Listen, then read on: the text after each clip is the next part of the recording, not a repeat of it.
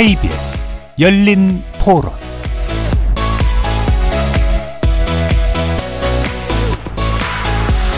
안녕하십니까. KBS 열린 토론 정준희입니다.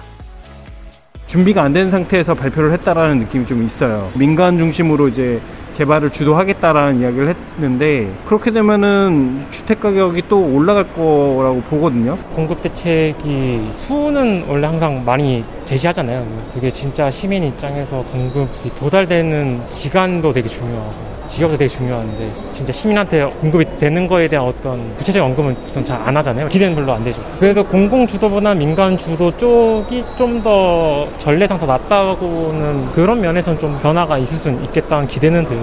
아, 이미 원자재도 오르고 하는데 뭐 공급 확대가 해도 가격이 얼마에 따라 다르겠죠. 근데 요즘 원자재가 너무 올라서 가격은 기본적으로 분양가가 높고 또 왜 주담대가 높으니까 어렵지. 공급이 좀 많이 늘어난다고 하더라도 여태까지는 성공하지 않았잖아요. 그런 정책들이 뜬구름 잡는 정책이 아니라 실질적으로 정말로 가격을 잡을 수 있는 그런 정책을 내주셔서 서민들이 좀 살기 편한 부동산 정책을 만들어 주셨으면 좋겠습니다. 거리에서 만나본 시민들의 목소리 어떻게 들으셨습니까? 윤석열 정부 출범 후 첫 부동산 대책이 나왔습니다. 광복절 다음 날 발표된 8.16 대책의 내용은 역대 정부 통틀어 최다 물량에 가까운 270만 호를 공공이 아닌 민간이 주도해서 공급한다는 것으로 요약됩니다. 문재인 정부와는 여러모로 다른 결을 가진 이 계획은 주택 정책에서 큰 전환을 의미하는 만큼 시장에 미칠 영향과 변화에도 관심이 쏠리고 있습니다. 이번 8.16 부동산 대책 구체적인 내용은 무엇이고 또 어떤 과제를 안고 있는지 오늘 세 분의 전문가와 함께 구체적으로 살펴보고 평가해보는 시간 갖도록 하겠습니다. KBS 열린 토론은 여러분이 주인공입니다. 문자로 참여하실 분은 9730으로 의견 남겨주십시오. 단문은 50원, 장문은 100원의 정보 용료가 붙습니다. KBS 모바일 콩 그리고 유튜브를 통해서도 무료로 참여하실 수 있고요. 이제 콩을 통해서 보이는 라디오로도 만나실 수 있습니다. 시민 논객 여러분의 뜨거운 참여 기다리겠습니다. KBS 열린 토론 지금부터 출발합니다. 살아 있습니다. 토론이 살아 있습니다. 살아있는 토론, KBS 열린 토론. 토론은 라디오가 진짜입니다. 진짜 토론, KBS 열린 토론. 오늘 토론 함께 해주실 세 분의 전문가 소개해드리겠습니다. 권대중 명지대 부동산 대학원 교수 나오셨습니다. 안녕하세요. 자, 박원갑 국민은행 부동산 수석 전문위원 자리하셨습니다. 네, 반갑습니다. 자, 그리고 이태경 토지와 자유연구소 부소장 자리하셨습니다. 네, 안녕하십니까. 자, 오늘 이제 816 부동산 대책에 대해서 어, 이야기를 나눠보려고 하는데요. 그동안 워낙 무슨 무슨 숫자 붙은 부동산 대책이 많아서 네. 구별하기도 어렵지만 지금 그냥 다시 처음으로 놓고 이야기를 해야 되는 그런 상황이 아닌가 싶은데요. 어, 전반적인 그 총평을 일단 좀 들어봐야 될 것 같습니다. 먼저 권, 교, 권 교수님께 여쭤볼까요? 네, 어, 8월 16일 날 정부가 발표한 주택 공급 정책은 어, 큰 틀에서는 방향성을 제시했다고 볼 수가 있고요. 그 방향성은 이제 이전 정부가 아, 그 공공주도형 어, 서민주택 정책이었다면은 어, 민간 주도형 공공 지원형으로 바뀌었다는 거. 예.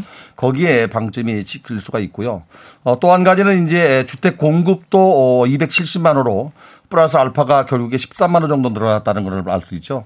그래서 공급을 하겠다는 확신을 주지 않았나. 마지막 한 가지는 그 공급의 방법으로 어, 이 그 규제 완화를 선택해서 예. 공급했다는 예. 아마 그런 정도가 아니겠나 하는 생각이 듭니다. 예, 공급 중심의 방향성 플러스 공공이 아닌 민간 중심의 방향성에다가 이제 규제 완화를 통한 네. 어떤 어, 저변의 확대 이런 것들을 의도하고 기본적으로 올바른 방향이라고 보시는 거죠. 저는 뭐 방향성은 맞는 것 같습니다. 예, 네. 알겠습니다. 이태경 부소장님. 음, 뭐 저는 뭐 매우 실망스러운 예. 대책이라는 생각이 들고요. 일단은 270만 호라고 하는 거를 더군다나 이렇게 시장이 굉장히 빠르게 음. 대세 하락 국면에 접어든 지금에 어, 공급할 수 있을 거냐. 예. 5년 동안에. 뭐 불가능하다고 보고요.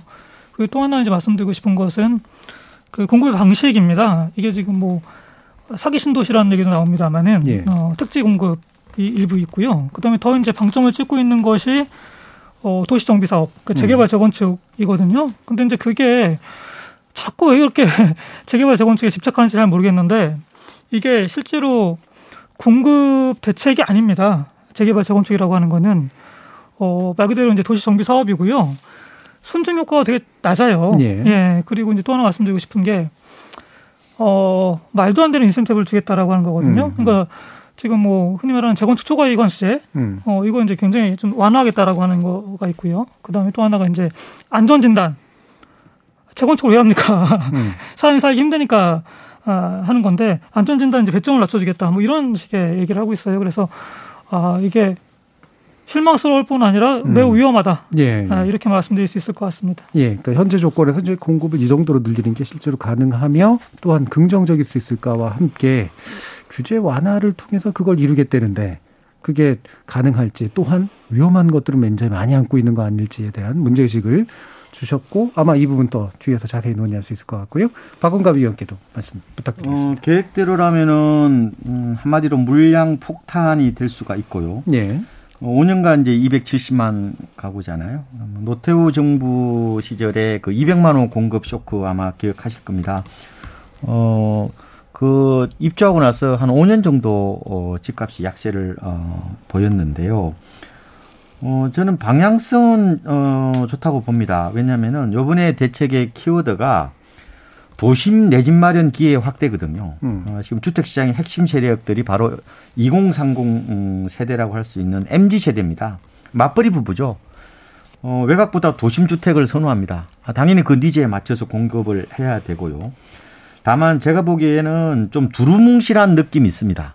예, 청사진인지 어, 막 그래서 그런 것 같은데 그래서 결국은 세부적인 어떤 실천 계획이 뒷받침돼야 되고요. 공급은 계획 못지않게 어, 실행이 더 중요할 수 있다 예. 이렇게 예. 보고 전반적으로 도심의 공급을 늘리는 거는 그거는 지금 시장의 트렌드를 감안해서도 맞는 방향이다 어, 음. 이렇게 보고 있습니다. 네, 알겠습니다. 기본적으로 이제 긍정적으로 평가해 주신 요소들이 좀 많다고 좀 말씀 주신 것 같은데 쟁점 몇 가지로 그럼 좀 나눠보죠.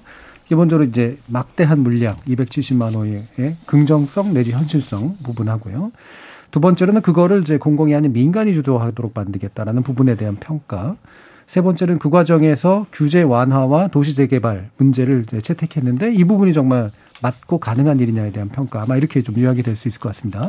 일단 박은관 의원님 270만 호라고 이제 말했는데 네. 5년간 이게 정말 가능한 수치이며 실질적으로 구체적으로 어떻게 구성돼 있다고 보시는지 한번 말씀 먼저 부탁드릴게요. 예, 어, 지역별로 보면요, 어, 수도권에서 158만 가구가 아, 됩니다. 어, 지방은 당연히 112만 가구가 되고요. 예. 어, 사업 유형으로 보면은 정비 사업에 한 52만 가구, 어, 공공택지가 이제 곧 발표가 될 겁니다. 어, 88만 가구. 민간 자체 추진 사업이 한 130만 가구 음. 정도가 되어요. 그래서 말씀하신 대로 아무래도 어, 이전 정부에 비해서 어, 주로 민간 주도로 어, 공급을 하는 게 특징이잖아요. 예. 어, 근데 이 역시 현실을 고민해 보면은 이 방향수도 저는 맞다고 봅니다. 음. 왜냐? 우리가 어 신도시라든지 택지 개발 지구는 당연히 민간이 주도, 주도적으로 하면 안 됩니다. 음.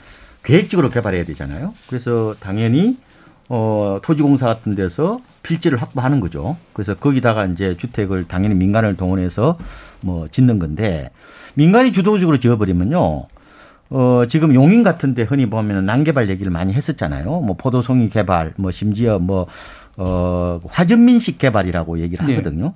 그런데 과연 어 그런 공공 주도 방식을 어 도심에 어 적용했을 때 과연 속도가 날 거냐? 결국 다 수용해야 되잖아요. 음. 공공 방식은 상당 부분이. 그러면 토지주들이 지금 살고 있단 말이에요. 그런 상황에서 어, 그게 어느 정도 어, 부응을 해서 어, 토지를 내놓을 거냐 하는 부분에 대해서 그렇게 만만치 않은 문제가 있다고 봅니다. 그래서 결국은 도심에 개발을 하려고 그러면은 토지주하고 어, 협의해서 할 수밖에 없는 구조인데 그렇다면은 속도가 다소 늦어지더라도 민간 주도로 하는 게 훨씬 더 현실적이지 않느냐. 음. 그래서 이번 어, 개발 방식은 외곽이 아니라 사람이 살고 있는 도심에다가 그거를 어, 그 사람들을 내보내고 거다가 집을 짓는 구조기 때문에 민간이 훨씬 더 효율적일 수 있다. 다만 속도가 느려질 거 아니에요? 네. 그러면은 당연히 뭐 심의를 막 어, 당긴다든지 그래서 뭐 통합 심의를 한다든지 아니면 뭐 개발 뭐 촉진주구를 이렇게 지정한다든지 해서 여러 가지 그런 어, 부작용을 줄여야 되는데 그러면은 민간들이 개발 이익을 다 가져가면 어떡하느냐는 부분도 있어요. 그거 다 나와 있더만요 보니까 그거에 뭐 일정 부분의 이익을 너무 많이 가져가면은 뭐 그 주로 기부 체납 방식을 통해서 이익을 환수하겠다. 그리고 너무 지나치게 어, 과도한 이익을 가져갈 경우는 이익 상한제를 도입하겠다라고 했어요. 그래서 그 내용은 일자, 일쨌든 나중에 어느 정도 구체화될지는 지켜봐야 네, 되겠지만 네, 네. 지금 어 어떤 도심 내에 어떤 그런 어 뭐 복합 뭐 사업이나 아니면 뭐 정비 사업이나 봤을 때에 역시 제 생각에는 민간 주도로 가는 게 맞지 않느냐 이렇게 보고 있습니다. 예. 공급 물량 가지고 일단 먼저 얘기를 네. 시작하는데 다시 한번 전체 큰 논리를 강조해 주셨는데 도심 재개발 위주로 해서 필요한데 그러니까 사람들이 살고 싶어 하는데 공급을 하는 방식이 맞고 그거를 하려면 민간이 주도 해야 되고 근데 민간이 주도 하면 느려질 수도 있기 때문에 거기에 적합한 어떤 인센티브를 줄 수밖에 없다. 네. 그러니까 현재 지금 정책이 내놓은 정책이 이렇게 될 수밖에 없다라고 네. 지금 말씀 주신 거에 좀 더 가까운 것 같고요. 그리고 다시 쪼개서 그 부분에 대해서 또 다 각자 논쟁이 있으실 테니까 음. 기본적으로 이 공급량의 적절성과 현실성에 대해서 일단 어떤 판단들 하시는지 말씀 들어볼게요. 270만 그러니까 호라고 하는 것 자체가 왜 나왔는지 잘 모르겠는데 음. 그, 아, 굉장히 좀 황당하다는 생각이 좀 일단 들고요. 네. 그 다음에 그 노태우 정부 얘기 많이 하죠. 노태우 정부 이제 200만 호 얘기하는데 이 200만 호가 당시에는 사실은 이제 일종의 약간 유사 군사 정부였잖아요. 음. 그러니까 사실은 군사적 전화 대시 한 거거든요. 네. 예. 그래서 이제 단기간에 음. 물량을 굉장히 빼, 빨리 뺄 수 있었고 그다음에 그 당시에는 이제 택지가 되게 많았습니다. 음. 예, 많았고 또 하나 이제 굉장히 중요한 게 뭐냐면은 자꾸 이게 간과되는데 그때는 주택 보급률이 굉장히 낮았기 때문에 음. 실제로 그런 대량의 어 그러니까 택지 개발 방식의 대량 공급이 필요했습니다. 음. 근데 지금 그러냐는 거예요. 지금 어 저런 대규모 공급이 필요하지가 일단 않고 음. 그리고 이제 그 실현 가능성이 음. 굉장히 낮다라고 하는 거죠. 그래서 네. 이제 저는 필요하지 않은 거를 왜 도대체 이렇게 저는 약간 이게 허장성세에 가깝다고 보는 편인데요. 네, 네. 어, 이렇게 어 고집을 하는지 음. 잘 모르겠습니다. 예, 그러니까 일단 필요하지도 않고 만약에 하려고 해도 잘 안 될 텐데. 예, 예. 그러다 보니까 자꾸 이제 무리수를 두는 정책들이 뒤에 따라붙게 된다. 네, 그렇습니다. 예, 이런 쪽이신 거고요. 현실성이나 어떤 필요성에 대해서 권대중 교수님. 일단은 지난 정부인 문재인 정부 당시에 주택 공급이 정말 수요자가 원하는 지역에 원하는 주택이 공급되지 않았기 때문에 가격이 올랐거든요. 네. 어, 거기다 뭐 경기가 어, 돈을 풀어서 유동성 자금이 많아서 그런 것도 있고 또 저금이라는 그런 측면도 있지만 결국에 이제 수요자가 원하는 지역에 주택 공급을 해야 한다면 도심지 주택 공급이 늘어야 되거든요. 음. 어, 그래서 이게 민간 주도형으로 가는 건 도심지 주택 개발이나 이런 거는 택지가 부족하기 때문에 결국에 기존 도시를 재개발, 재건축하면서 도시 지형 사업하면서 공급을 늘릴 수 있는 방안이 결국에는 규제 완화가 아닌가. 그리고 이제 공공이 공급하는 것은 우리 박은갑 어, 위원이 말씀하신 대로 이제 그 도시 외곽의 신도시들. 근데 문제는 아직도 수도권 내 인구가 많이 몰려 있지만 주택 공급은 부족하다는 거거든요. 어, 이렇게 270만 호가 된 이유가 있습니다. 음. 어, 문재인 정부 당시에 김현미 장관이 공급하겠다고 하는 게 어, 바, 로 127만 가구 플러스 알파가 있었습니다. 네. 그 다음에 변창흠 장관이 84만 6천 호가 있었습니다. 이 두 개만 합쳐도 210만 호입니다. 247만 호 정도 되는데요. 여기에 이제 그 윤석열 정부가 탄생되기 전에 후보 시절에 어 역세권 개발의 원가 주택이나 또는 뭐 청년 주택이 한 30만 호 정도가 있었습니다. 한 35만 호, 40만 호 정도 되는데요. 이걸 포함한 한 257만 호가 됩니다. 네. 어 여기 이제 이번에 그, 그 원장관이 발표하면서 신도시 13만 가구를 포함시킨 거예요. 그 13만 가구 중에서 3기 신도시가 지금 31만 가구 정도가 지정돼서 지금 보상이 나가고 있는데요. 음. 아직 지정하지 못한 지역이 광명시흥 지구에 8만 가구가 있습니다. 이걸 포함해서 아마 조금 더 늘리지 않겠나. 근데 주택 공급은 분명히 공급이 필요합니다. 그 이유는 2020년도 기준인가요? 그 통계청 자료를 보면은 서울시만 해도 가구 대비 주택 수를 나누면 약 한 98만 가구 정도가 모자랍니다. 물론 이제 다주택자가 집을 갖고 있기 때문에 그보다 더 모자랄 수도 있죠. 근데 이제 주택이라고 하는 게 영원히 지속되지는 않거든요. 점점 노후 불량해지기 때문에 새로운 환경으로 바꿔도 바꿔야 되기 때문에 슬럼화되는 주택지를 새로운 환경으로 바꾸되 지금까지 용적률을 제한해서 세대수를 늘리지 못했거든요. 이거를 이번 정부가 이제 용적률을 늘려서 세대수를 그 늘리겠다고 하는 건데 어, 이 과정에 늘어나는 그 이익에 대해서 어, 개발 이익에 대해서는 일부 환수하겠다는 게 이제 방침입니다. 그래서 어, 민간 주도형으로 가는 이유가 바로 기존 도시를 개발하기 위해서 민간 주도형으로 간다고 봐야 돼요. 어, 이 공공택지는 결국에 정부가 해야 될 일이거든요. 예. 여기서 가장 중요한 것은 이제 임대주택을 어느 정도 늘릴 수 있는 게 좀 나오질 않아서 좀 아쉽긴 해요. 음. 어, 서민주택은 결국에 분양주택도 중요하지만 또 어, 저소득층을 위해서는 임대주택도 공급이 늘려야 되거든요. 그런 차원에서 이번에 발표한 내용들은 좀 구체성은 떨어지지만 그래도 방향성은 맞다고 봅니다. 제가 하나 부연하고 싶은 게 음. 도심에 뭐 그게 정비 사업이 됐든 뭐가 됐든 간에 음, 주택 공급하는 건 필요하죠. 계속 음. 해야 되는 겁니다. 도시도 재생해야 되는 거니까. 네. 그건 맞는데 음. 그 방식이 왜 민간에 그렇게 집착하냐는 거죠. 그러니까 지금 문재인 정부에서도 지금 도심에 어, 공급하려고 했죠. 그래서 나왔던 게 뭡니까? 공공주도 도심 복합 사업이고 그 다음에 공공주도 재건축이잖아요. 그 공공주도 재건축 같은 경우는 용적을 파격적으로 제가 보면은 그렇게까지 주는 게 맞나 싶을 정도로 주면서 어, 공급을 늘리고 또 그 다음에 이제 개발액도 환수하고 임대주택도 넣겠다는 거 아닙니까? 그렇게 하면 되는 것이거든요. 그러니까 좋은 거는 그냥 계승하면 돼요. 근데 왜 자꾸 그렇게 다 때려 부수고 엎으려고 하는지 잘 모르겠는데 민간주도 그 지금 도심복합 사업 그 다음에 이제 재개발 재건축이라고 하는 것이 지금 뭐 개발 이익을 뭐 환수하겠다 뭐 얘기를 하지만 그게 실제로 되겠습니까? 저는 굉장히 쉬운 일이 아니라고 생각을 하고요. 그냥 문재인 정부 잘하는 게 있단 말이죠. 이제 그 공공주도 재개, 재건축이나 공공주도 부심복합 사업 같은 거는 개선할 필요가 있어요. 그러니까 네. 너무 민간에 아니 민간이 뭐 네. 선도 아니고 너무 거기 이렇게 매몰되지 않았으면 좋겠습니다. 예. 뭐 방금 논쟁 지점이 다시 한번 형성이 돼서 다시 한번 말씀 네. 들어보죠. 네.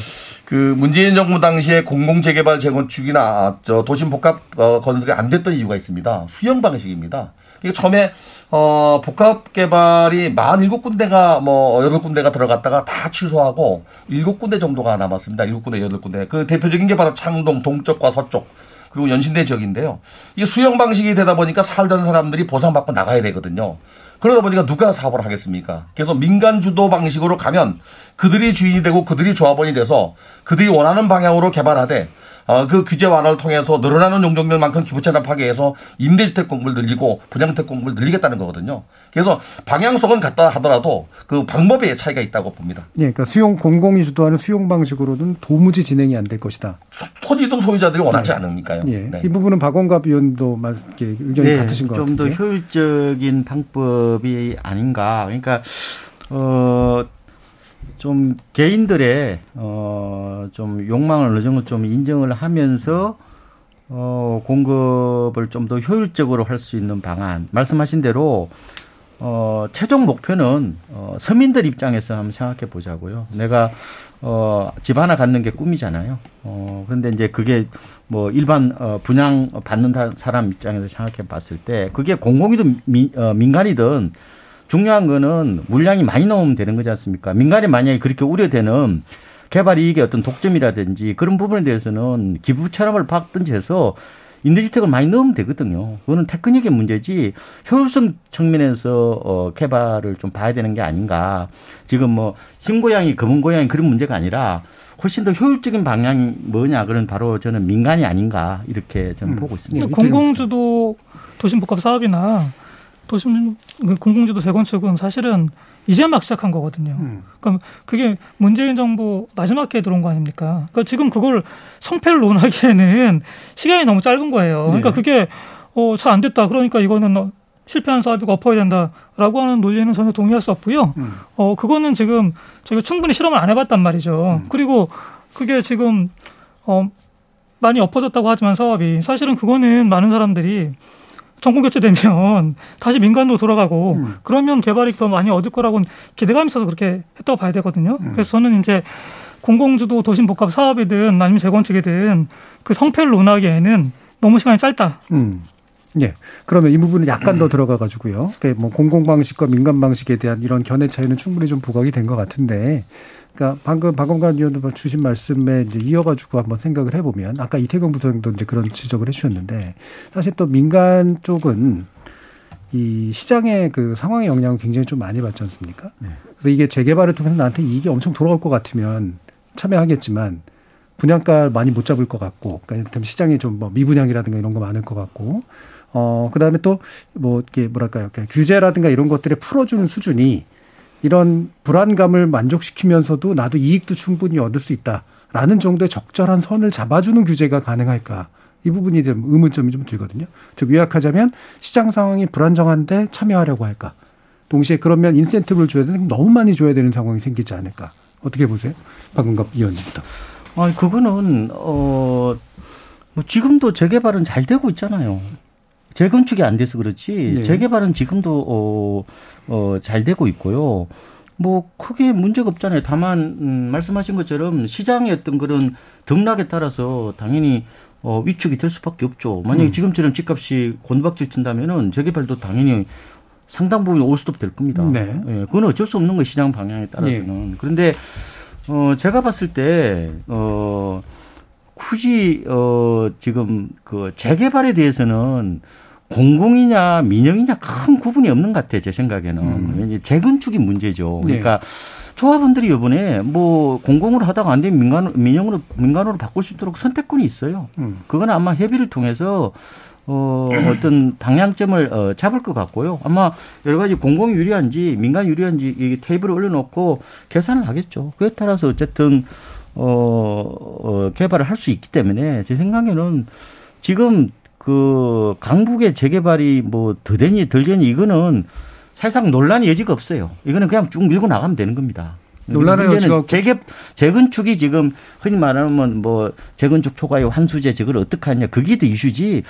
재개발은 지금도 잘 되고 있기 때문에 저는 앞으로 좀 더 가속화되는 어떤 그런 측면에서 보면 되지 않을까 싶습니다. 여러분 재건축이 핵심이라고 보시면 재건축을 네. 통해서 지금 말씀 나누고 있는 공급 물량을 네. 확보가 가능하다. 앞으로 시장이 상황이 어떻게 바뀌어도 재건축도 쉽지 않습니다. 지금 사실상 이게 예. 좀더 논의를 해봐야 되겠지만 재개발 어, 어, 재건축 중에서 공공으로 하는 데는 그렇게 많지는 않은 것 같고요. 음. 특히 강남 이런 데서는 일부만 하고 있는데 어 이게 재건축은 가장 큰 문제가 안전진단도 아니고요. 제가 보면은 최종 관문이 흔히 말하면 이제 재초안이라고 그러잖아요. 네. 재건축 부담금을 어떻게 할 거냐 하는 문제인데 조합원들이야 당연히 이거를 뭐 4년 전에 안 냈으니까요. 뭐 면제 달라, 유예 달라 그렇게 요구를 할 거고 또 국민 여론은 아무리 뭐 도심의 공급에 숨통을 튼다 하지만 일부 개발 이익에 대해서 좀 어느 정도 어 돈을 내야 되는 게 아니냐 그런 인식도 있단 말이에요. 네.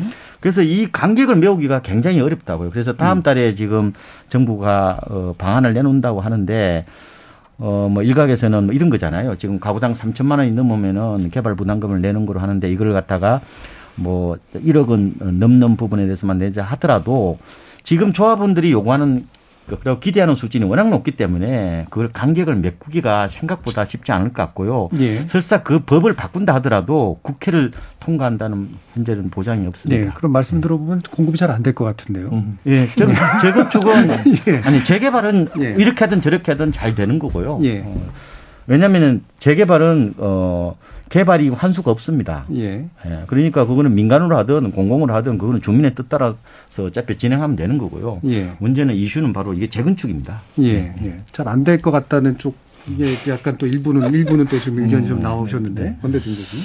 우선 청취자분들께서 재개발 재건축 구분을 할 수 있어야 됩니다. 예. 재개발 사업이나 재건축 사업은 둘 다 건물이 노후 불량합니다. 어, 둘 다 도시 기반 인설도 노후 불량합니다. 단 이제 재개발 사업은 그 아주 매우 열악한 도시 개발 도시 기반 시설을 갖고 있기 때문에 아, 개발하는 과정에 상당 부분이 공공용지로 나가야 합니다. 예. 적어도 40% 이상 나가기 때문에 개발 이익이 많지는 않습니다. 그래서 정부가 이걸 법에 의한 사업으로 추진하기 때문에 그런 대로 강북 지역 같은 건 진행될 겁니다. 그러고 용적률 올려주는 것만큼은 역시 아뭐 기부 체납을 받으면 되니까 어, 그러나 재건축 같은 경우는 기반 시설이 돼 있는 상태에서 노후 불량하기 때문에 그냥 용적률대로 그대로 올립니다. 그래서 개발 이익이 많아서 어 2006년도 어, 재건축 초과이익 환수가 생긴 이후에 줄곧 재건축만 규제해 왔습니다. 어느 정부든. 이 재건축을 어, 통해서 주택 공급을 늘리는 게 재개발보다 많지요. 음. 그런데 최근에 와서 이제 이렇게 재건축 사업이 잘 되지 않는 이유 중에 하나가 어, 우리 박원갑 위원께서 말씀하신 대로 재건축 초과이익 환수제가 걸림돌이고 음. 그보다 먼저는 어이그 어, 재건축 안전 진단에서 발목을 잡고 있어요. 예. 어떤 건물이든 간에 100점 만점에 구조 안전 진단이 50점이라면 어, 이거는 그, 어, 통과될 가능성이 거의 없습니다. 그래서 이거를 좀 완화해서 어, 재건축을 좀 활성화시키고 또 용적률을 올려서 그만큼 그 개발 이익이 생기는 것만큼 부동산은 분명하게 사회성과 공공성이 있기 때문에 어, 정부가 환수하겠다는 게 원칙이거든요. 음. 단지 이제 개발이 관여가는 법률에 따라서 어, 재건축 초과이익 환수제가 2006년도 이후에 부과된 사실이 없습니다. 납부된 사실이. 예. 그래서 이거를 이제 어떻게 할 것인가가 가장 관건인데 어, 지금 초안에 뭐 나와 있는 건 아니지만 우리 박원갑 어, 소장 말씀대로 만약에 그 어, 뭐랄까 그 어, 3천만 원 넘는 경우에 최대 50%까지 물리잖아요. 네. 이게 1억 이상 되는 거에다 물린다 해서 7천만 원 때문에 재건축을 추진하지는 않아요. 그 기대 심리가 너무 큰 거예요, 이게. 이게 정부가 어떻게 접근할 것인가 관건입니다. 그래서 그냥 뭐 100% 올려주고 50% 환수한다면요. 그 50% 환수 안 하고 50%만 올릴 수 있습니다. 지금 그 상황에서. 예. 그렇다면 재건축 초과 환수제 때문에 못하는 거지 뭐 용적을 올린다고 좋아하지는 않을 거예요. 음. 그래서 정부가 손에 잡히는 정도의 대책을 내놓는다면 재건축도 활성화되고 주택 공급량은 늘어날 것 같은데 음. 문제는 어, 윤석열 정부 5년 동안에 과연 그러면 재건축 재개발을 통해서 어, 주택 공급이 얼마나 아, 입주 물량까지 가겠는가 이게 예. 관건이에요. 예. 보통 뭐 3년, 5년, 10년 걸리니까 음.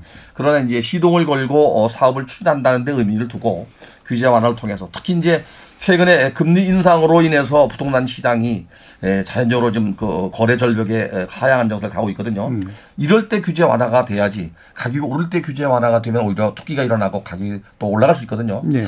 방향성 그런 측면에서 맞다고 봐요 저는. 음. 네. 그러면 이제 규제 완화를 적정 수준에서 하면 네. 어쨌든 쉽지는 않지만 재건축 쪽의 물량들이 그래도 확보는 좀 될 수 있고 다만 네. 시기적으로 그게 5년 10년 이상으로 또 갈 수 있는 부분이 있기 때문에 실질적인 수치를 맞춰줄 수 있을지는 좀 두고 봐야겠다. 뭐 결국에는 이제 그 조합원들이 합의를 해야 되거든요. 예. 동의를 해야 되고 예. 그게 뭐 정부의 마음대로 되는 건 아니거든요. 음. 어, 조합원들이 참여하고 또 사업을 추진하는데 아무리 그 신속통합기획으로 인허가를 내줘도 예. 조합의 참여를 얼만큼 끌어낼 수 있느냐 이것이 아까 제가 말씀드린 대로 어, 규제 완화가 어느 정도냐에 따라 달라질 거라고 네. 보여요. 그러면 더 단순하게 질문을 드려보면 공급 물량을 맞추기 위해서 네. 최대한 조업원들의 마음에 들도록 규제를 낮춰주는 게 필요한가요? 아니면 그래도 적정선을 지켜가면서 적정선 은 공급, 지켜야 되겠죠. 네, 공급 네. 물량 부분은 희생을 시키더라도 그럼요. 예. 어, 무작정 공급이 늘어난다 그러면 또 도시 기반 시설 문제가 생기거든요. 예, 예. 네. 알겠습니다. 이태근 부사장님. 지금 뭐 그 제초원 얘기가 나오는데 음. 그 재초안이라고 하는 게 이제 이런저런 비용 빼고요. 음. 거기다 이제 정상적인 그 지가상승분 예. 이것까지 빼고 발생한 그 시세 차익 거기에 이제 10% 20% 어, 환수하겠다 이런 얘기거든요. 음. 그러니까, 이게 지금 예를 들어서 재초안이 특히나 문제가 되는 서울의 강남이나 하여튼 여러 군데가 있습니다. 이런데 그냥 조합원들은 심지어는 뭐 수십억 가만히 앉아서 예. 내지는 수억 시세 차익을 보는 사람들이에요. 음. 그리고 그것도 자기 돈 거의 안 내고 새 집을 자기 헌 집을 새 집으로 바꾸는 분들이거든요. 예. 근데 대초안을 면제해달라. 저는 이게 우리가 얘기하는 공정과 상식에 맞는 거냐라는 생각이 강하게 들고요. 뭐 그리고 지금 더 중요한 게 제, 제가 보기에는 이게 제초안이든 아니면 안전진단이든 간에 그게 핵심은 아닌 것 같고요. 음. 그게 어, 더 중요한 건 시장 상황이라고 봅니다. 네. 시장 상황이 좋으면 당연히 뭐 그 정부가 빡빡하게 해도 음. 앞서또 조합 만들고 음. 하려고 하겠죠. 근데 시장 상황이 곤두박질 치면 글쎄요 뭐 이 정도 지금 8.16 대책에서 나온 정도의 인센티브를 가지고 네. 조합원들이 그러면 덤벼들까요? 저는 그럴 가능성은 굉장히 낮다고 봅니다. 예. 예. 그래서 자꾸 제초안 가지고 뭘 하려고 하면 좀 망상을 좀 버렸으면 좋겠어요. 예. 그럼 일단 제초안이나 뭐 안전진단 문제는 일단 접어두고라도 이렇게 시장 상황 문제를 얘기를 하셨습니다. 저도 이제 질문을 드렸던 게 이제 그런 건데, 어, 집값이 별로 상승하지 않거나 또는 충분하게 뭐 집값을 받을 수 없을 것 같다라고 했을 때 재건축에 참여할 만한 민간 조합원들이 이제 많아질 것이냐, 잘 안 될 것 같다. 이제 이런 얘기잖아요. 저도 이제 그런 궁금증들이 있어서 일단 그 좀 좀 더 얘기를 해주시죠. 박은감 위원님 어떠세요? 지금은 어 우하향에 대한 우려가 굉장히 팽배해 있는 상황이거든요. 예. 저는 시장이 그 2008년 어, 리먼 사태 유사한 어, 흐름으로 좀 이어가고 있다고 보고요. 시장이 지금 사실상 금리 충격에 휩싸여 있다고 네. 보면 될 것 같고요. 그때에 비해서 지금 어 긍정적이면 뭐 시장에 조금은 뭐 플러스 요인으로 본다면은 미분양이 많지는 않았어요. 음. 2008년도 당시에 미분양이 무려 16만 가구 정도 되었죠. 물론 네. 2007년 9월에 어, 민간 택지에 대한 분양가 상한제 때문에 밀어내기를 하다 보니까 결국 동맥 기한증이 걸렸던 거고 지금은 뭐 미분양이 한 2만 7천 가구 정도 어 되는데 가장 큰 어 차이는요. 제가 봤을 때 그동안에 집값이 너무 많이 올랐다는 거예요. 음. 예. 그래서 제가 참여정부 때하고 지금하고 이제 좀 이렇게 그 이번 문재인 정부하고 비교를 해봤어요. 비교를 해보니까 M2라고 그래서 통화량 있잖아요. 그거는 어 5년 동안 어 문재인 정부 들어서 약 50% 늘어났고요. 네. 어 노무현 정부 때 49% 정도 늘어났는데 비슷한 수준이에요. 거의 비슷하죠. 네. 아파트 값은요. 어 문재인 정부 들어서 훨씬 많이 올랐습니다. 그러니까 늘어난 통화량에 비해서 더 많이 올랐어요. 예, 너무 많이 올랐어요. 네. 그러다 보니까 지금 이번에 어, 일부 지역에서 급락 사태가 일어나는 네. 거죠. 어, 특히나 어, 더 재밌는 거, 흥미로운 것은 어, 노무현 정부 때에는 주로 버블 세븐 지역이라고 그래서 음. 강남 재건축이라든지 이런 쪽만 급등을 했습니다. 네. 이번에는요, 재밌는 게 강북이나 강남이나 거의 비슷하게 올랐다는 거예요. 상승폭이. 예. 그러니까 수도권도 많이 올랐고요. 예. 그러니까 이번 어 집값 어 저는 약간 버블이라고 부르는데 버블의 가장 큰 특징은 어 수도권 전역에서 이른바 엄청나게 오버슈팅이 되었다는 거고 음. 그게 바로 MZ 세대들이 지금 일차적으로 피해자가 되는 거고 예. 결국 이게 결국은 나중에 어 이제 자칫하면은 이제 요새는 뭐 그 하우스푸어라고도 표현하고 약간 또 뭐뭐 뭐 깡통 뭐 어 주택 뭐 이런 예. 얘기를 하더라고요. 그래서 어 생각보다 이번 어 집값 하락 어 이 이 추세가 어 좀 예, 깊을 수밖에 없는 그런 측면이 네, 있는 네. 것 같습니다. 왜냐하면은 이게 특히 제가 이제 분석하기에는 이 정보가 동시다발적으로 어, 전달되잖아요. 다 네. 스마트폰을 네. 들고 있다 보니까 사람들이 어, 훈집 행동. 확 떨어졌다. 네, 훈집 행동. 네. 확 쏠려드는 겁니다. 네. 그러니까 지금 집사면 호구라고 얘기하거든요. 네, 네. 그러니까 MZ 세대들은 특히나 이렇게 그 정보를 빨리빨리 받아들이다 보니까 지금 집을 아예 쳐다보지도 않습니다. 네, 그래서 네. 작년 7월에 서울에서 어 이른바 MZ 세대들의 주 어, 아파트 매입 비중이 45%였는데 이번 6월 달에 24%로 떨어졌어요. 네.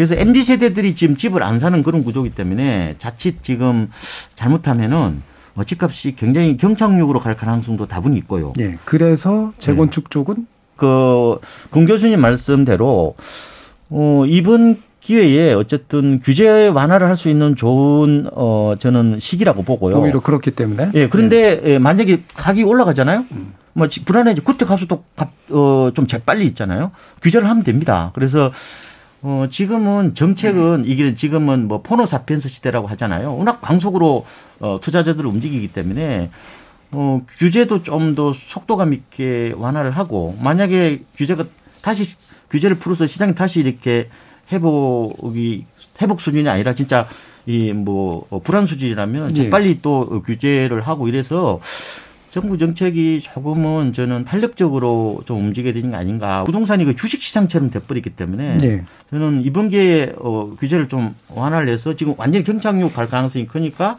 연착륙으로 좀 유도하고 또 나중에 필요하면 규제를 하고 이런 식으로 굉장히 좀 발빨라야 된다는 게제 네. 생각입니다. 그러니까 그래서 이제 수장 상황 때문에 어려울 수 있을 것 같고 네. 그 부분은 동의하시는데 그렇기 때문에 오히려 규제를 빨리 좀 풀어주는 게 더 맞다. 그리고 필요할 때 다시 탁 규제를 잡아주는 게 맞다라는 의견이신 거잖아요. 어떻게 보세요? 저는 뭐 전혀 동의하지 않고요. 예. 그러니까 이게 그 역사가 아, 반복되죠. 완전히 똑같이 반복되지는 않는데 음. 아무튼 기본적으로 패턴은 좀 비슷합니다. 그러니까 저는 이게 지금 참여정부 때 이제 대세 상승이 있었고요. 그게 이제 2006년이나 7년쯤 정점으로 보고 그 다음에 꺾였죠. 그 다음에 이제 이명박 정부가 들어섰습니다. 네. 어, 이명박 정부 때 이제 뭐 물론 그 2008년에 글로벌 금융위기도 있었고 그 다음에 유럽발 재정위기도 있었고 여러 가지 있었죠. 음. 그러면서 이제 어, 시장이 굉장히 하향 안정화됐습니다. 근데 그 이명박 정부는 어떻게 했죠? 가격을 올리려고 엄청 애를 썼어요. 근데 미수에 그친 거죠. 음. 쉽게 말하자면 이제 방어범처럼 불을 붙이려고 했는데 실패한 거예요. 방어 미수에 붙인 겁니다. 자, 근데 그게 그러면 완전히 그러면 실패한 거냐 그렇진 않단 말이에요. 그러니까 이명박 정부가 시장을 정상화시킬 수 있는 장치들을 전부 다 풀면서 차곡차곡 쌓아놨죠. 그러니까 일종의 이거는 장작을 쌓는 거랑 비슷하거든요. 네. 그 다음에 박근혜 정부가 또 이제 그걸 계승했습니다. 근데 그렇게 해서 한 7년, 8년 하니까 시장이 다시 2014년부터 다시 이제 고개를 들기 시작했거든요. 음. 물론 이제 가장 그 이후에 어 제가 보기에 부동산 시장을 규정짓는 가장 강력한 요인은 금리라고 봐야 될 것 같아요. 유동성이라고 네. 봐야 될 것 같긴 한데 음. 아무튼 간에 이명박 정부와 박근혜 정부가 7년, 8년 동안 계속 장작을 쌓았고 그게 이제 그 유동성 홍수랑 만나면서 시장이 폭발한 거거든요. 음. 그러니까 저는 지금 지금 윤석열 정부 하는 걸 보면은 자꾸 이명박 정부가 오버랩 되는 거예요. 음. 그러니까 지금 물론 이제 박원갑 소장이 말씀하셨던 것처럼 그 정부의 역할 중에 하나가 경기 변동의 진폭을 줄이는 거죠. 그러니까 이제 지금 시장이 경착륙될 수 있으니까 거기에 예. 대해서 대응하는 건 필요한 겁니다. 음. 필요한데 그건 예를 들자면 토지주택 은행 같은 거를 활성화시켜서 음. 시장이 떨어지면 받쳐주든가 예. 그런 식으로 접근하는 게 저는 오히려 더 맞다고 보거든요. 예. 그러니까 예. 지금 이런 방식 은안 좋다고 보고요. 음. 이런 거는 지금 박원갑 소장님 뭐 시장 더 잘하실 텐데 저보다 시장이라고 하는 게요. 사람들이 한번 마음을 정하면 정부가 대책을 내놔도 정부 대책이 먹히지가 않아요. 예. 그러니까 이제 그러기 전에 그 사람들의 심리가 사람들의 어떤 투자 심리라고 하는 건 일종의 뭐라고 하면 좋을까 팬데믹 같은 거거든요. 네. 전염병처럼 금방 확산이 됩니다. 그래서 한번 정하면 정부가 설사 정책을 변경한들 그게 정책 목표를 달성하기가 굉장히 힘들거든요. 음. 근데 이제 그런 거 저건 거 생각을 하면 지금 윤석열 정부가 하려고 하는 거 더군다나 얼마 전에 또 종부세 다 박살내겠다고 했잖아요. 예. 예 물론 문제 그게 국회에서 어떻게 할지 모르겠습니다만은 예, 예. 그런 상태에서 더군다나 제초안까지 어떻게 하겠다. 예. 그러니까 이런 방식은 지금 당장은 시장이 대세 하락 초입이기 때문에 가격 상승을 견인하기엔 굉장히 한계가 있을 겁니다. 예, 예. 그러나 시장이 항상 그런 건 아니거든요. 예. 그러니까 결국에는 그러니까 진폭을 줄여주는 그러니까 불안정성을 줄이는 정책적인 어떤 개입은 필요하지만 맞습니다. 이 방식으로 개입하면은 오히려 나중에 불이 확 붙어가지고 너무 오래 치솟게 만들고. 예, 예. 그렇죠? 그런 방식으로 결국은 작동할 거기 예, 때문에 예. 그렇게 함부로 건드리면 안 된다. 예, 저는 장작을 열심히 쌓고 있는 거라고 봅니다. 예. 아, 저는 그렇게 안 보고요. 죄송하지만. 음. 규제는 규제를 위해 존재하는 건 아닙니다. 당연히. 어, 그러니까 어느 정부든 지부자를 위해서 정책을 펴는 것은 잘못됐다고 봐요. 결국은 변동성을 완화하는 데 있다고 보거든요. 예. 아까 말씀하신 것처럼. 그러니까 가격과 거래량이 물 흐르듯이 완만하게 어, 흘러갈 수 있도록 움직일 수 있도록 하는 게 정부의 역할이에요. 정부가 시장이 경색되면은 당연히 그에 대해서 기존에 있는 규제를 풀어서 어, 시장이 다시 움직일 수 있도록 하는 거고 집값이 급등을 하면은 서민들의 주거난이 더 심해지기 때문에 그게 당연히 어, 저, 나서서 규제를 하는 게 맞단 말이에요. 네. 근데 그 방식에 있어서 가령 뭐 재건축 어, 초과이익 환수제 뭐 이 부분이 만약에 뭐 걸림이라면 나머지가 있잖아요. 조정 대상직도 있고 투기 과열지구도 있단 말이에요. 그런 여러 가지 방법을 통해서 어떻게든 시장이 어, 자연스럽게 흘러갈 수 있도록 하는 게 저는 어, 중요하다고 어, 보고요. 그래서 어, 정책은 따로 있는 게 아니고요. 어, 누구를 위해서도 존재하고 국민을 위해서 존재합니다.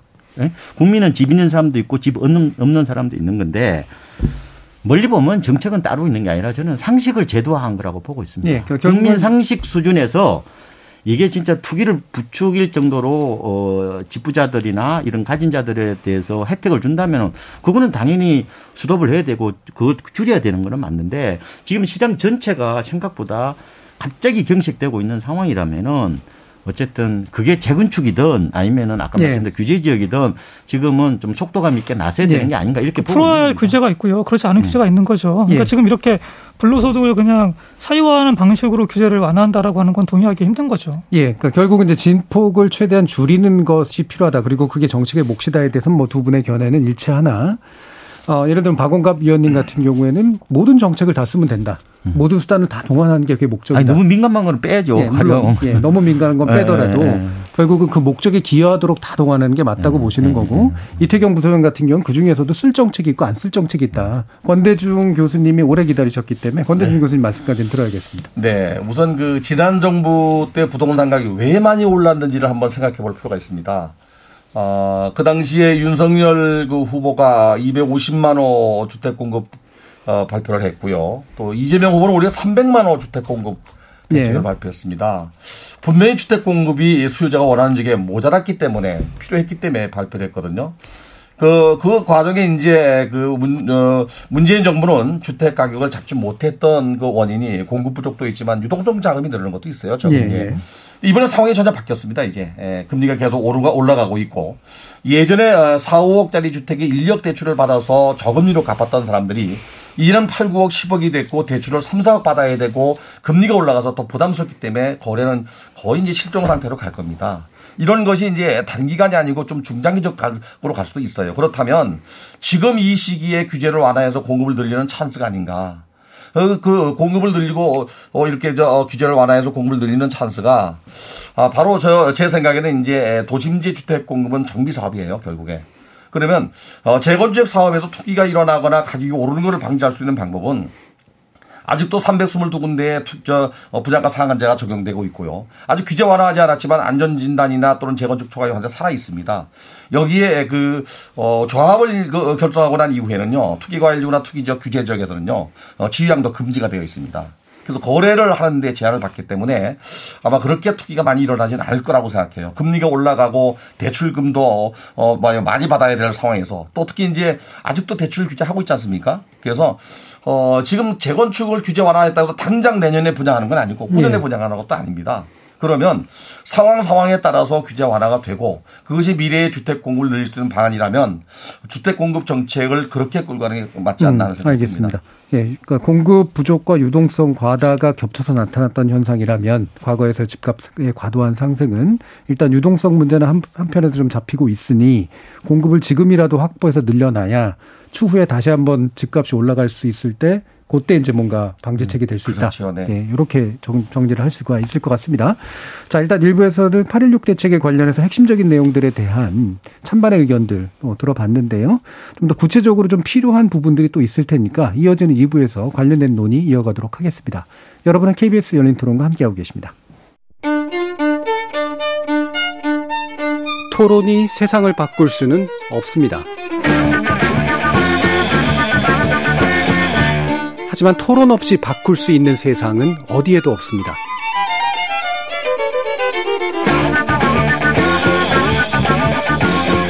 세상의 선한 변화를 갈망하는 당신. 정답이 아니라 질문의 힘을 믿는 당신. 우리 KBS 열린 토론에서 만납시다.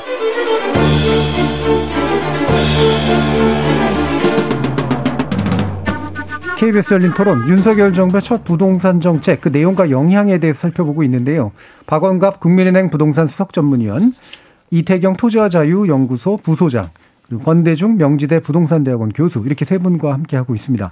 원래 일부에서 다루려고 했던 걸 약간 뒤로 뺐는데요. 어, 이거는 어, 원래 이부 내용은 아니긴 합니다만 그래도 요즘 많이 논쟁이 되고 있어서 짧게라도 좀 짚어봤으면 좋겠는데 일기 신도시가 잘 안 될 것 같아서요. 일기 신도시에서 이게 재건축되고 이러는 것들이 아, 이 부분에서 약속했는데 왜 안 지켜 그러면서 또 이제 그 해당 주민들은 굉장한 반발들이 좀 있는 그런 상태잖아요. 이 상황을 어떻게 좀 이해해야 된다고 보시는지 일단 권 교수님 말씀 한번 좀 들어볼까요? 네. 어, 후보 시절에 뭐 여야 그 후보가 다 그 제시했던 게 일기 신도시 특별법이었습니다. 네. 어, 여기 이제 일기 신도시에 거주하는 사람들은 상당한 기대를 갖고 있었는데 어, 분당을 예로 들겠습니다. 분당이 9만 7,600가구가 거주합니다. 어, 단지별로 환경은 다르기 때문에 어, 평균적으로 용적률 다500% 올려주는 것도 아니고요. 음. 어, 이 언론의 잘못인지 아니면 뭐 후보자의 잘못인지 모르지만 일단 특별법을 만들겠다고 해서 만들어야 되는데 음. 이걸 졸속으로 뭐 6개월, 1년 만에 만들 수는 없습니다. 새로운 환경을 만드는 도시 환경은 세대수가 올라가는 것만큼 늘어나는 것만큼 어, 도시 기반 시설이 늘어나야 되거든요. 네. 그래서 그런 것들을 짜다 보니까 어, 도시 기본 계획의 플랜을 짜는 기간이 적어도 1년 반 2년이 걸려서 그나마도 이제 2024년도에 아, 발표하겠다고 했는데 아마도 일기 신도시에 사는 분들은 당장 손에 잡히는 대책이 아니라서 또 정책이 아니라서 되게 실망이 큰 것 같습니다. 음. 뭐 언론 보도 보면 가격도 하락한다고 하는데 음. 어, 이게 너무 급하게 서둘러서 만약에 내놨다면 나중에 또 난개발 문제로 또 발목을 잡을 수 있습니다. 그래서 어, 도시계획이나 이 주택 공급 정책이나 또는 뭐 여러 가지 부동산 정책은 적어도 30년, 50년 그 이상을 보는 중장기적 계획을 가지고 내놔야 된다고 봅니다. 음. 그래서 아마 이번에 그 발표하는데 도시 재창조 수준에서의 일기 신도시 재정비 마스터 플랜을 만드는 게 최소한의 2년은 걸린다고 해서 발표한 것 같습니다. 예. 그러니까 필요한 일이다라고 보시는 거네요. 네. 오해는 지금 좀 있었던 것 같고 네. 그것 때문에 기대가 굉장히 꺾여버려서 생기는 불만은 분명히 있지만. 그렇죠. 네. 예. 이태경 부서장님 어떠세요? 저는 사실 예전에 그 대선 국면에서 일기 신도시 특별법이 나왔을 예. 때, 야 저거는 거의 매, 매표행에 가까운 거다. 음. 그 양후보 공이 음, 음. 이런 생각이 좀 들었거든요. 왜냐하면 뭐 솔직하게 말할 필요가 있는 거죠. 그 일기 신도시가 지금 30만 원 가까이 됩니다. 그리고 이제 어 30년이 가까 30년이 되, 되거나 30년이 이제 가까이 온단 말이에요. 어 근데 용적을 보면 어, 분당하고 일산 제약은 다 200이 넘습니다. 인적, 음. 인적이.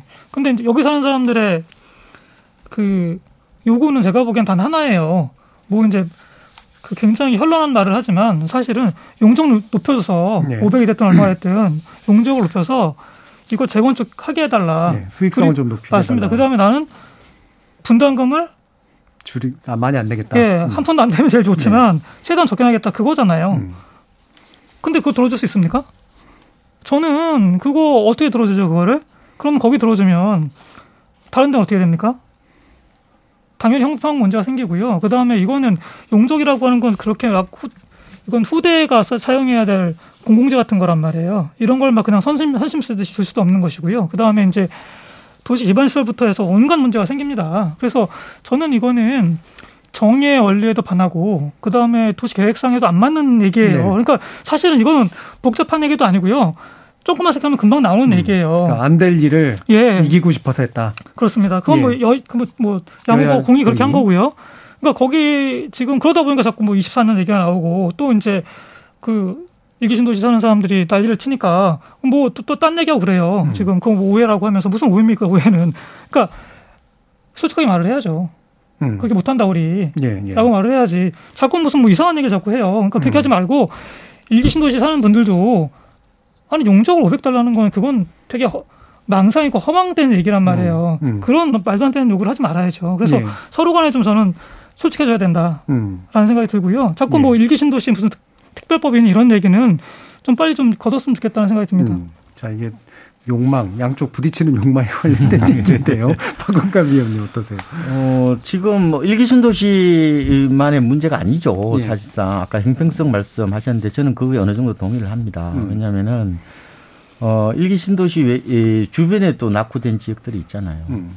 지방의 지금 원도심 문제가 얼마나 심각합니까? 오죽하면 사람보다 비둘기가 더 많이 산다는 음. 얘기를 할 정도로 지금 원도심 몰락 문제가 거의 뭐 사회 문제화돼 있고 뭐 선거할 때마다 후보들이 나와서 원도심 문제를 해결하겠다고 공약을 내세우지만 한 번도 된 적이 없잖아요. 그래서 저는 일기 신도시 플러스 어 주변 지역에 낙후된 지역 어 그리고 지방까지 다 아우러서 좀 종합적인 어 뭐 도심 재생이랄까요 이런 플랜을 좀 나왔으면 좀 어떨까 이런 생각도 음. 해보고 있고요.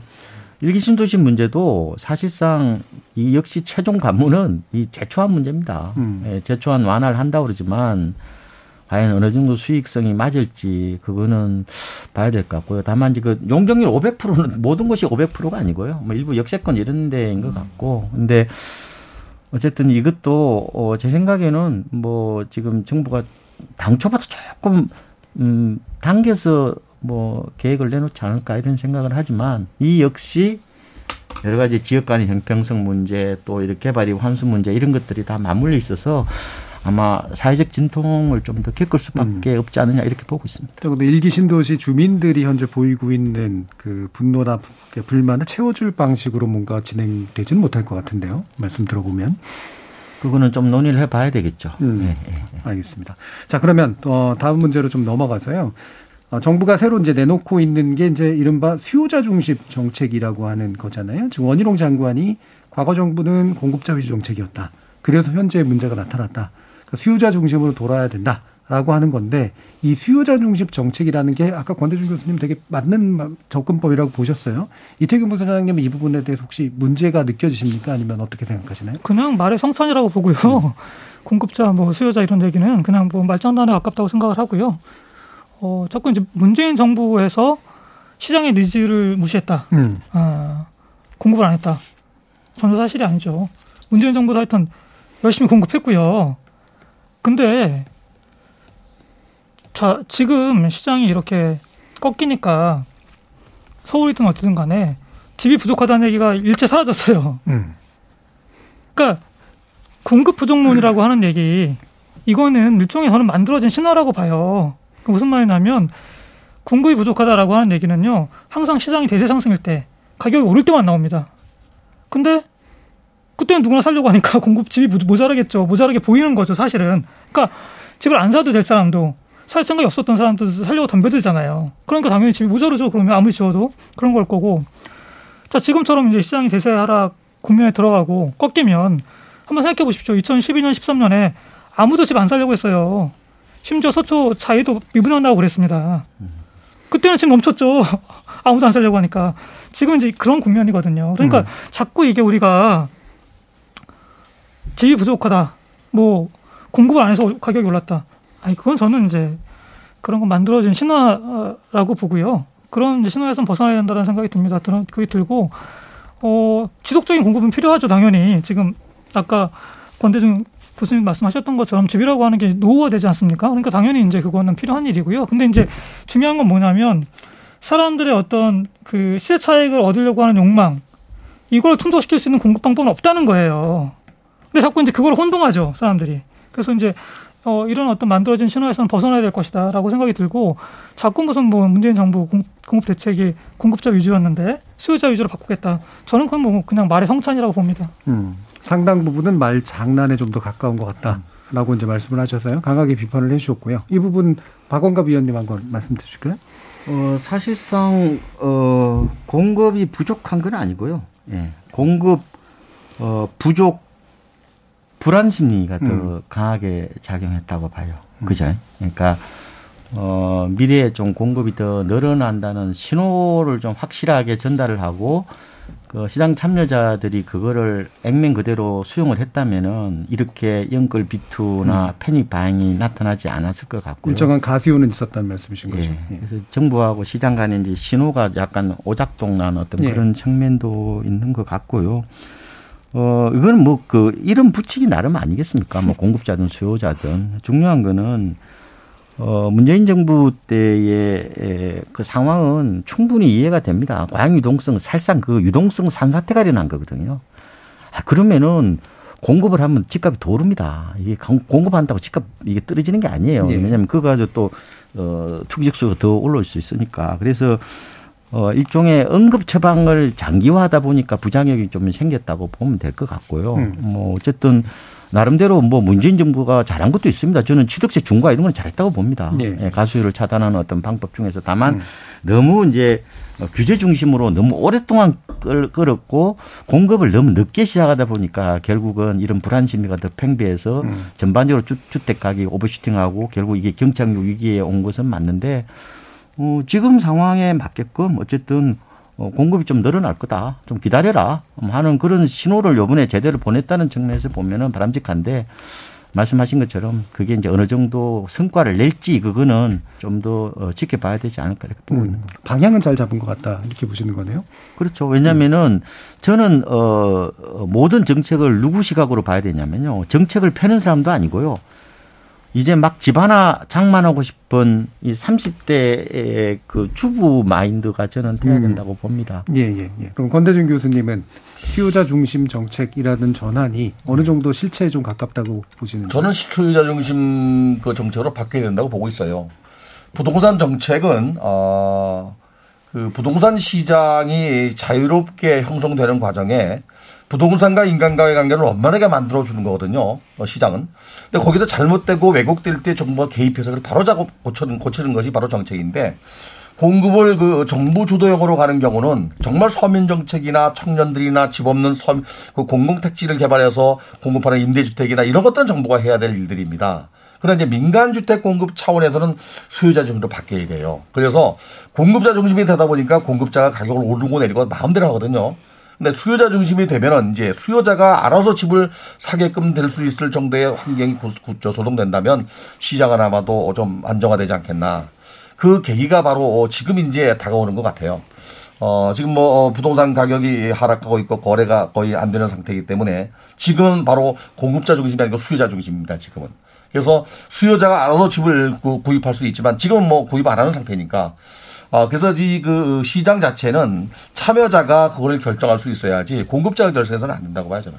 참여자가 결정하는 그 부분을 좀 더 구체적으로 얘기해 주세요. 예를 들면 어, 나는 3기 신도시나 4기, 이른바 4기 신도시까지 얘기되는 데서 집 구하고는 건 쉽지 않고, 시, 싫고, 예를 들면 역세권이나 도심 이런 데서 그래서 정부가 이제 내놓은 게 재개발 재건축을 통해서 최대한의 네. 주택 공급을 늘리고 역세권 개발이나 또는 뭐 토지 임대부 주택처럼 이제 청년 주택이나 또는 원가 주택이나 여러 가지 이제 방안을 내놓은 겁니다. 네. 근데 그게 과연 이제 수요자가 원하는 지역에 원하는 주택 형태로 원하는 가격에 공급할 수 있, 을수 있겠느냐 이거는 좀 아직 미지수입니다. 네. 하지만 이제 수요자가 원하는 형태로 주택을 공급하려고 하다 보니까 대부분이 도심지의 주택을 원하거든요. 음. 도심지 주택 공급을 늘리는 어, 정책 자체가 택지가 없다 보니까 민간 택지 아닙니까? 강제 네. 수용할 수가 없어서 규제를 완화해서 공급을 늘리는 정책. 이것이 아마 윤석열 정부의 주택 정책 방향인 것 같아요. 음. 그러면서도 어, 도시 외곽에 최소한의 신도시를 만들어서 젊은 사람들이나 또는 뭐 어, 서울에서 살기 어려운 사람들이나 어, 또는 그좀 어, 소득이 낮은 계층들이 이사 갈 수 있는 신도시를 만들고 그 다음에 그, 그, 그 과정에 신도시도 어, 직주 근접으로 또 역시 개발하는 토지의 거의 4, 50%를 어, 그, 저, 산업단지나 첨단 산업단지를 네. 만들어서 공급하게 하는 거거든요. 그런 측면에서는 뭐 도심 주택 공급은 맞다고 봐요, 저는. 음, 예. 그래서 관련된 내용들 좀더 다뤄봤으면 좋겠는데요. 지금 역세권 첫집이라는 개념, 이게 50만 가구 공급 계획이죠. 이게 청년들을 위해서 이제 하는 건데 주거 사다리다고 하는 데서 여기에 대한 역차별 논란도 좀 일부 좀 있고요. 어, 이 부분은 박원관 위원님의 말씀을 좀 들어봐야겠습니다. 일단은 어, 말씀하신 대로 주거 사다리를 좀 연결하는 어, 그리고 어, 구매력이 지금 떨어지잖아요. 그러니까 징검다리를 놓는 측면에서 저는 음, 좋은 것 같고요. 이거는 뭐 어, 이전 정부나 뭐 지금 정부나 사실상 비슷한 겁니다. 뭐 토지 임대부 옛날부터 많이 했었잖아요. 근데 이번에 좀 눈에 띌 만한 게 그 청년 원가 주택하고요. 역세권 첫집이거든요. 이게 이제 어 거의 건설 원가로 공급을 하고 어 시세의 한 70% 정도의 이제 분양을 하겠다는 겁니다. 이게 이제 소유권을 갖는 겁니다. 그 다음에 이제 내 집 마련 리츠라고 그래서 어, 이제 임대로 살면서 언제든지 이제 시세보다 낮게 이제 소유권을 가지고 갈 수 있는 어, 이런 모델인 것 같고요. 그 다음에 아까 말씀드린 대로 이제 건물만 아예 분양하는 어, 토지 임대부 주택인데 이게 총 한 60만 가구 정도가 돼요. 어, 그래서 어, 뭐 개인 입장에서는 한 70% 정도를 차익을 이제 정부가 회수하거든요. 어, 그렇다고 하더라도 어, 로또가 될 수 있다는 얘기를 어, 하는데 이게 다 진짜 말 그대로 도심 지역이잖아요. 음. 이게 거의 다. 그러니까 일부 택지 지구도 있지만 그래서 과연 이게 어느 정도 어, 계획대로 될 수 있겠느냐 하는 부분에 대해서 핵심은 과연 부지가 있겠느냐. 음. 그럼 일부 또 어, 공공이 들어가야 되잖아요. 그럼 돈은 있느냐. 이런 부분에 대해서 진짜 어, 이거 기대 많이 하거든요. 음. MZ 세대들이. 그래서 이게 제대로 되어야 MZ 세대의 패닉 바잉이 안 나타나요. 음. 예, 그래서 이거에 대한 좀 더 보다 어 실천적인 실행 방안이 좀 나오면은 좋지 않을까. 저는 요번 대책의 가장 핵심이 저는 이거라고 보거든요. 음. 예. 근데 뭐, 거기 예. 그 한마디 제가 음. 덧붙이면은 음. 그 개발 자체가 신탁 개발로 가는 네. 경우에 음. 전체 토지의 3분의 1 이상 신탁 등기를 해야 됩니다. 근데 이번에는 이제 그 역사권 개발이나 이런 도심 개발할 때, 음. 부각 개발할 때 공공 뭐 공공용지 소위 국공유지는 빼고 음. 민간 토지의 3분의 1만 신탁 등기함을 갈 수 있도록 네. 완화시켰고 네. 그, 그래서 만약에 신탁 계열로 가게 되는 조합이 필요 없기 때문에 시간이 음. 단축됩니다. 그거는 네, 네, 거기에다가 이제 네. 자금 조달도 역시 신탁서를 하기 때문에 음. 그런 문제는 없다고 봐요. 단지 아까 제가 소두에 말씀드린 대로 거기에 있는 조합원들이 참여를 얼마나 할 수 있느냐. 음. 그건 결국에 규제 완화나 뭐 인센티브가 있어야 된다고 봐요. 그렇다면 참여를 할 수 있을 거라고요. 사실상 관건은 지금 아파트 값은 빠졌지 않습니까? 네. 근데 땅값은 안 빠졌거든요. 네, 네, 네. 그리고 원자재 값이 너무 많이 올랐지 그렇죠. 않습니까? 예. 그래서 과연 어 어느 정도 민간 건설사들이 여기에 메리트를 느끼고 음. 어 참여할 거냐? 지금은 굉장히 불확실한 상황이기 때문에 좀 더 눈치를 보지 않을까 이런 생각도 해보고 음, 있습니다. 알겠습니다. 그리고 뭐 이거 가지고 더 얘기를 하면 좋긴 하겠습니다만 짚어야 될 이슈들이 몇 가지가 또 있어가지고요. 이건 이태경 부총장님께 질문 드려야 될 텐데 이른바 반자 주택 문제 있잖아요. 네네. 예, 이제 서울시는 이제 그거를 일몰제 형식으로 하겠다고 했는데 어, 지금 정부 같은 경우에는 실태 조사 실시 후 개보수 비용 지원 혹은 대체 주택으로 이주 비용 지원 있잖아요. 좀 차이가 좀 있어 보이는 정책인데 어떻게 생각하시는지 좀 말씀드리죠. 오세훈 시장이 말을 바꿨죠. 예. 처음에는 뭐 괜히 쓸데없는 얘기 했다가 음. 뭐그 승인 안 하겠다 이제 네, 반자는 네. 네. 승인 안 하겠다 건설. 그다음에 이제 좀 시간 많이 지나면은 그냥 철거하겠다 뭐 이런 얘기를 했단 말이에요. 음. 그러다가 이제 퇴출시키겠다는 데 사람들이 꽂혀가지고 음. 아니 그러면 지금 당장 사는 사람 어떻게 하라는 그렇죠. 거냐라고 이제 여론의 문매를 맞으니까 오 시장도 좀 태도를 바꿨어요 스탠스를 확실히 음. 바꿔서 지금은 사실은 제가 보기에는 그 정부랑 좀 비슷해졌어요. 비슷해지 네, 비슷해지고 음. 그래서 뭐 주거 바우처랑 음. 그다음에 이제 공공임대주택 뭐 여기서 이제 흡수하겠다 음. 이런 얘기를 해서 저, 저는 이제 많이 비슷해진 것 같고요. 음. 근데 이제 지금 816 대책에 포함된 거는 뭐 안 하는 것보다는 낫죠. 음. 난다는데 어 우리가 흔히 말하는 이제 주거 극빈층들 우리 되게 많거든요. 예. 네, 되게 많습니다. 그러니까 사실 이런 분들은 이제 다세대나 연립 같은 데도 못 들어가는 분들이에요. 그러니까 일종의 음, 언더클래스라고 봐야 되겠죠. 음. 근데 이런 분들이 뭐 예컨대 반지하나 뭐 이제 옥탑방이나 이런 데 많이 있는데 이런 분들을 이제 국가에서 포섭을 해야 되거든요. 근데 그거는 사실은 할 수 있는 방법이라고 하는 게 공공임대주택을 음. 대규모로 공급하는 게밖에 없습니다. 근데 이제 그러려면은 국가가 재정을 직접 투입을 해야 되거든요. 음.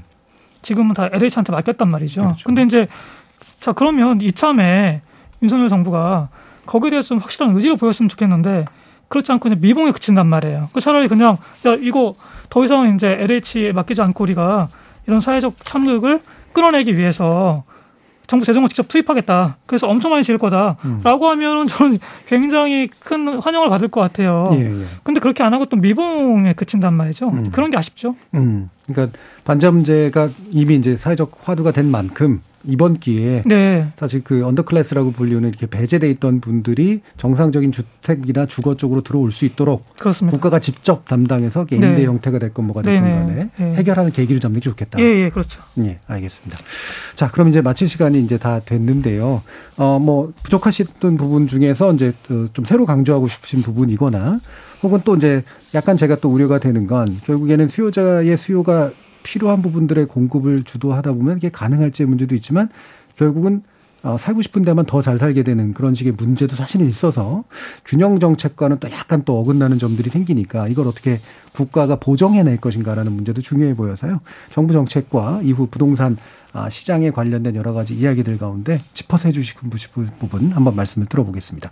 먼저 박원갑 위원님부터 말씀 주실까요? 어, 저는 시장 흐름과 어, 정책 간의 시차를 어, 최소화해야 된다. 어, 지금은 스마트폰 시대이기 때문에 정보가 거의 광속으로 어, 전달되고 어, 사람들도 거의 어, 우리 축구 선수 손흥민 선수만큼 빨리 뜁니다. 음, 예. 그래서 어, 시장의 흐름에 좀 귀를 기울이고 어, 시장이 투기도 일어나지 않고 그리고 너무 이렇게 냉각되지 않는 적절한 이 그 수준으로 유지될 수 있도록 저는 규제 완화 부분에 대해서 어, 특히 지방 같은 경우는 지금 어, 투기 가능성이 좀 낮다고 보거든요. 음. 그래서 조금 어, 지방부터라도 좀 지금 흐름에 발맞춰서 어, 차별적으로 선별적으로 조금은 완화하는 게 저는 필요할 것 같다. 음. 그래서 저는 뭐 무조건 규제 완화주의자는 아닙니다. 뭐 음. 당연히 집값이 오를 때는 더 강하게 재빨리 어, 규제를 해야 되고요. 그래서 지금은 무엇보다 정책을 현장 중심으로 좀 더 탄력적으로 임해야 어, 보다 어, 주택 시장이 안정 기도로 어, 가지 않을까 이렇게 생각을 해보고 네. 있습니다. 그럼 짧게나마 혹시 그게 기존의 핀셋 정책과는 뭐가 다른 건가요? 네, 그 비슷한 겁니다. 네, 그러니까 시장 분위기를 봐서 음. 어, 이곳은 충분히 지금 안정됐다고 보고 시장이 침체됐다고 본다면은 제한적으로 푸는 거고 다만 지금 흔히 말하는 강남이라든지 서울이라든지 또 수도권 일부 지역 같은 경우는 그는 또 어, 들썩일 가능성이 있으니까 그거는 좀 어, 뒤로 네. 후순위로 또 이렇게 돌린다든지 해서 어쨌든 투기 가능성이 없는 것은 어, 규제를 위한 규제는 좀 아니었으면 음. 좋겠다 알겠습니다. 이런 생각을 해보고 있습니다. 네. 권대중 교수님. 저는 이제 한 두 가지 정도를 말씀드리고 싶은데요. 어, 270만 가구 중에서 158만 가구가 수도권에 집중되어 있습니다. 어, 수도권의 인구가 집중되어 있는데 이 지방 경제가 어려워지고 지방이 점점 그 봉실이 늘어나고 있거든요. 어, 이 지방 경기를 살릴 수 있는 방안, 어, 그걸 빨리 좀 정부가 내놔야 되지 않겠나. 음. 어, 양질의 일자리를 지방에 만들고 거기에 따르는 배후 도시를 만들어서 어, 이 수도권 인구가 집중되지 않, 않을 수 있는 주택 정책도 필요하지 않나는 생각이 음. 들고요. 또 지금 이제 그 부동산 시장이 냉각되고 있기 때문에 이럴 때 규제 완화를 통해서 공급 기반을 만들어 놓고 어, 박은갑 소장 말씀대로 어, 만약에 부동산 가격이 오른다면 언제든지 규제할 수 있습니다. 게다가 또 만약에 시장이 어려워지면 또 규제 완화할 수 있고요. 그게 바로 정책이라고 생각합니다. 그래서 어 그런 측면에서 정부가 좀 능동적으로 빨리 예, 빨리 빨리 대처했으면 좋겠다. 마지막 한 가지는 이번에 발표한 270만 호가 아, 지금 청취자분들께서는 어떻게 판단하실지 모르지만 아, 임기 5년 내에 윤석열 정부 임기 5년 내에 모두 입주 물량은 아니라는 것. 어, 이것이 적어도 뭐 반 이상만 인허가 내도 저는 어느 정도 성공했다고 보여집니다. 음. 이 경기가 어렵고 또 주택 가격이 하락하고 있는데 향후에 어, 주택 가격이 오르고 공급이 필요할 때 언제든지 공급할 수 있는 여건을 만들어 주는 게 우선이 아니냐. 예. 그러면서 민감 주택 공급은 뭐 도시 재생 사업을 통해서 재개발 재건축 사업을 통해서 늘릴 수 있게 하고 공공은 거기에 뒷받침해서 주택 공급을 늘릴 수 있는 기반 조성까지만 해도 어 저는 어느 정도 성공이라고 음. 보여집니다. 네. 그래서 네. 청취자분들이 입주 물량이라고 이해하지 않았으면 좋겠다. 음. 마지막 한 가지는 일기 신도시도 어 졸속으로 6개월 1년 만에 법을 만들어 시행하기보다는 어 거기에 사는 분들이 장래에 정말 좋은 환경 속에서 살 수 있도록 정부가 준비한다면 적어도 2년, 3년이 걸릴 수 있습니다. 이 부분을 이해하시고 조금 기다려보는 것도 좋지 않다는 생각이 듭니다. 예. 원래 두 가지로 하셨는데 네 가지가 됐네요. 네. 두 가지는 정부에게, 두 가지는 어, 청취자들께 말씀 주신 거라고 이해를 하겠습니다. 이태경 부대님. 정준희 교수님하고 권태준 교수님도 말씀하셨는데 어, 이번 8.16 대책에서 흔히 이제 간과되고 있는 것이 이게 사실은 제가 보기엔 수도권 몰빵론이거든요. 음. 뭐 컴팩트 시티가 됐든 뭐 GTX 조기 착공이 됐든 그다음에 굉장히 많은 물량이 됐든 수도권에다 몰아주겠다는 거 아닙니까? 자 그러면 지금 사실 우리가 지방 소멸 얘기가 나온 지가 오래됐고 사실 지방은 지금 거의 죽어가고 있거든요. 죽어가고 있고 서울은 제가 보기엔 약간 도시국가처럼 지금 되고 있어요. 사실. 그 이걸 계속 이렇게 놔둘 거냐? 이건 사실 국가 그 정부 차원에서 명분을 걸고 보정을 해야 되는 일입니다. 음. 그래서 뭐 저는 8.16 대책 자체가 방향이나 내용이나 다 엉망진창이라고 생각을 하지만 그것과는 무관하게 국가 균형 발전이라고 하는 정책 목표를 포기한 것이 아니라면 예. 정부가 의지를 보여줘야죠. 음. 윤석열 정부가 저는 후속 대책을 기대하겠습니다. 알겠습니다. 자 오늘 부동산 문제 가지고 논의를 해봤는데요. KBS 열린 토론 순서는 이것으로 모두 정리하도록 하겠습니다. 오늘 함께해 주신 이태경 토지와자유연구소 부소장, 권대중 명지대 부동산대학원 교수, 박원갑 국민은행 부동산 수석전문위원 세 분 모두 수고하셨습니다. 감사합니다. 고맙습니다. 고맙습니다.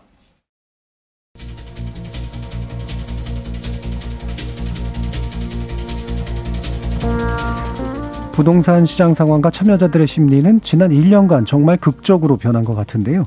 이런 변화가 과연 무엇에 의해서 발생한 것일까?